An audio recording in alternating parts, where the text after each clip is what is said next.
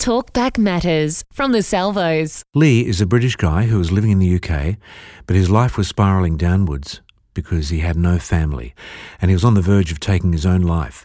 He was offered $25,000 to take a suitcase from Thailand to America, which they told him had a kilo of heroin inside it. Turns out there was five kilos inside it. He took up the offer. He was caught in Thailand and sentenced to death, and then the sentence was reduced to 100 years in jail. Lee shares part two of his story and the extraordinary miracle of how today he walks free. Um, yeah, there's like 10,000 prisoners in there, um, mostly for drug cases, uh, from all nationalities, really, from everywhere in the world that you can think of.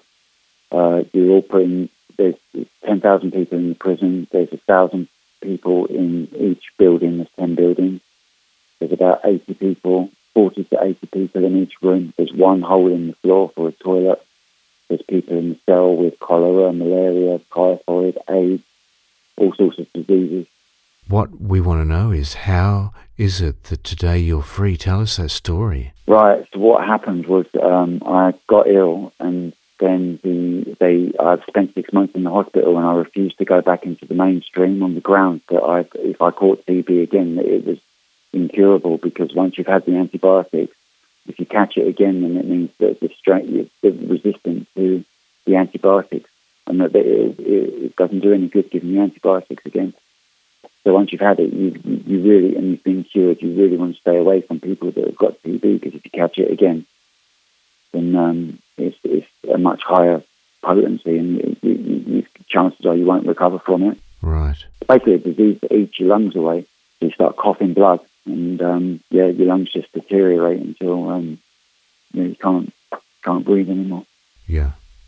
And so, how is it that you became? So I went. I, I, I asked the embassy that, that I wanted to go to solitary confinement on the grounds that if I caught the disease again, that I would basically die. And um, I went to um, solitary confinement, and the embassy was detrimental in applying on my behalf to the um, Thai government that if I could, they, have got a bilateral transfer treaty, and they asked if I, if they would not alter my Thai sentence in any way, um, but they asked if I could come back to England and serve out um, the remainder of the sentence in England and it was a, it was a long shot. There's there's no guarantee that they'll do that, and it's it's a lengthy process that can take anywhere you know up to five years plus.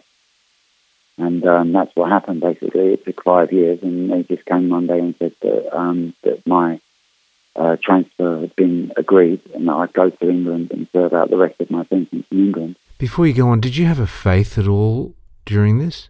Yeah, well, this this thing. I I, I made a friend in confinement. He was an American, and he used to have a a lady called Susan come and visit him. And uh, Susan is an Australian lady, and they call her the Angel of Bang Kwang. And she, she, when I went to the hospital, there were beds there, but um, before Susan used to come to the hospital, uh, to the prison, um, she uh, there, there, were no beds, and she got um, 200 beds donated to the hospital. So uh, yeah, uh, she she's also a missionary, and she uh, gave me a Bible, and she gave me one of the NIV Bibles with everything Jesus said in red. Right. And I remember, like, uh, you know, distinctly, like reading the Bible one day when I got to the part where Isaiah, where Jesus reads Isaiah. I think it's in Luke, um, Luke twenty-one. I think it is. Um, he, Jesus stands up and reads Luke twenty-one and says that Jesus says that um, the Spirit of the Sovereign Lord God is upon me and um, he sent me to heal the sick and to free those that are captive, and it just stopped me in my tracks. And I, I remember saying a prayer that day and just saying, if you if you can get me out of this, please. You know, it's it's more than I can bear. And at what stage of your journey did this happen? Was this after the hospital? Yeah, I'd gone from the hospital to solitary confinement, and all I had was a few belongings, like a few t-shirts and a few pairs of shorts, and I had that Bible, and that was basically all I had. And uh, you know, I was uh, and, and you know, I'd had the you know noodles and tuna say for one day, and I wouldn't know what I was going to eat the next day. So I, you know, I'd, I'd pray and hope that people would come and visit me at the prison, and you know, most you know, I'd usually get about a, a visit once once a week from the passing tourists, and you know, usually get more noodles and tuna. Sometimes people would put, you know, 10 or 20 pounds on my account or something, and that would last me for two or three weeks, you know. So when you prayed that prayer, was it before you got TB? Um, no, it was after. Okay. And it was after you'd gone to solitary confinement? Yeah. So I uh, I used to go out to the missionary visits and, and, and the visits in Thailand. You don't. It's not like where you sit at a table. You're all in a line along a corridor, and there's a mesh, and then there's a gap, and there's another mesh, and then the, the visitors are all in a line on the other side, and, and you've got like 200 people like shouting across to their visitor, and the missionaries would come and um, do Bible studies and Bible readings and, and stuff, and there'd be about you know 10 or 15 of us on the other side and uh, we'd all be, you know, um, praying and reading the Bible and discussing the Bible. And is that everyone like calling out at once? So it's kind of like all these people calling out at once across the room. Yeah, it's it's just crazy. You can, you know, you, you have to be there to, to, to imagine it. That it's, it's, it's, it's like a madhouse. How many prisoners were there receiving?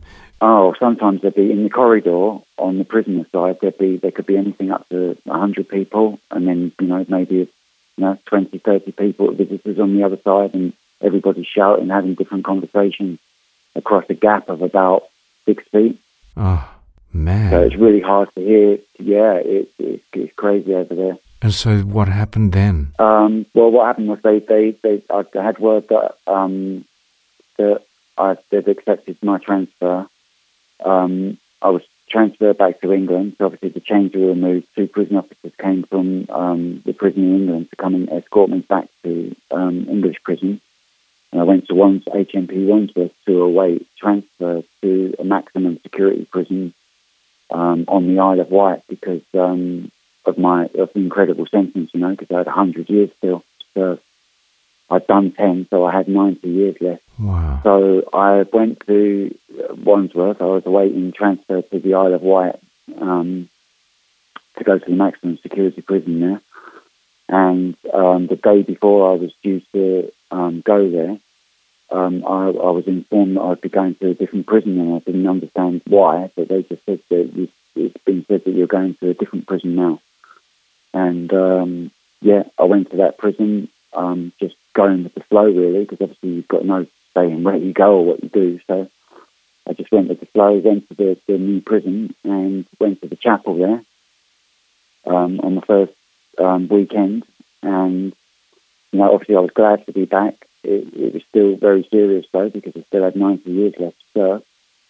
And um, on the way out, I, I, I played something on the piano that I could remember from school. Yeah. And went back to my cell, and um, about 20 minutes later, they, I could hear people uh, looking on the the officers were walking up and down the landing, looking in the, in the cells for somebody. And when they come to my cell, they asked me if I'd been the guy that was playing the piano.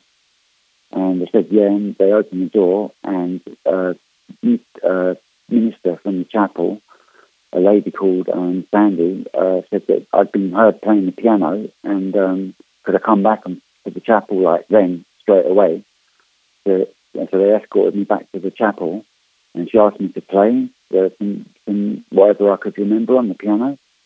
So I, I, I, was playing some classical pieces, and she said that she'd actually been, they'd all been praying um, for a pianist to come, and could I would I go to the chapel as a job in the prison and um, play the piano for services. Amazing. Yeah.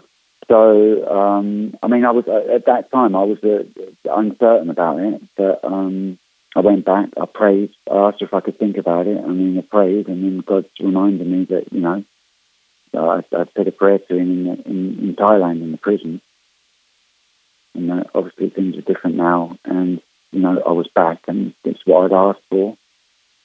So, you know, he had got me out of that. So, yeah, I was you know, I, I didn't see any way really that I could refuse God. You know, he kept up in his end of the bargain. So, so that's when you made a decision to follow him. Yeah. So as far as I was concerned, I wasn't I wasn't going to be leaving prison, but I'd spend the rest of my life in prison being a chapel orderly. Wow. And playing the, the piano at services. Wow. And so what happened then? Right. So I'd, I'd been playing piano at services for about two years. And um, a guy came to give a talk in the prison, and I straight away I, I, I realised that I recognised him, and all through the, the the talk that he'd been giving, he was playing some songs on his guitar, some um, hymns and some um, worship songs. And I realised it just clicked that I, I, I remembered I'd seen him through the bars in the prison. So after the service, I, I remained behind because I was the chapel orderly, and I, and I, I asked him if um, he'd ever been to Thailand because I, I, I thought I recognised him from there. And um, initially he said no, and I, I, I said to him, you, you know a lady called Susan or? And he said he did, and that it transpired that he'd been a missionary in Burma, and that Susan was his best friend when he was there, and he had actually been to the Bang Kwang prison once.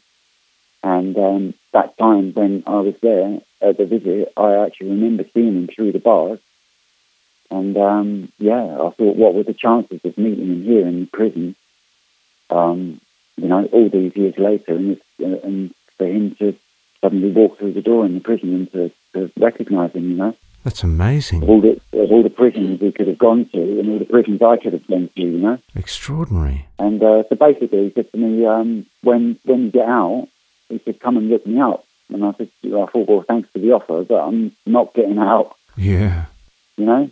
So what happened is, as the, as the years transpired, so I'd been in Thailand, Thai prison for 10 years. And at this point, I'd been in um, English prison for two years, playing the piano in the church. And um, over the subsequent years, the next three years, the king suddenly decided that in Thailand, because I was a Thai prisoner in British custody, and the king decided that he was going to um, give leniency to um, his prisoners, and he decided to start giving amnesties for um, drug cases. So since I was a Thai prisoner, I was still entitled to any amnesties that were given in Thailand. Yeah. Um, so my sentence was reduced from um, 100 years to 50 years, which meant I served 10. So I still had 40 years left to serve. So it was better than 90 years, yeah? Yeah. And a few years later, I got another amnesty, which took it down to um, 30 years. At that point, I'd, I'd already served I'd already served 15 years in prison and I was entitled to get out uh, having served half my sentence. Yeah. So I went from one day, um, you know, wake, you know, waking up every day and thinking that I'd spend the rest of my life in prison and kind of resigning myself to that fact, you know, um, uh, to waking up one day and then telling me that I was going to be released, and half an hour later finding myself on the other side of the wall with uh, forty pounds in my pocket and, and fifteen years of my life gone by. You know, thinking, well, what was that all about? You know. That's extraordinary. Did you think back to that day that you asked Jesus to set you free? I did, yeah. Isn't that extraordinary? Yeah. Isn't that an extraordinary example of the reality of Jesus? Yes. That's Lee's story. He had no family and was on the verge of taking his own life. And then one day he was offered $25,000 to take a suitcase of heroin from Thailand to South America and was caught. Please pray for Lee that God will protect him and continue to restore his life and bring him a loving wife and a family. This is Light and Life. To contact us, go to salvos.org.au slash radio.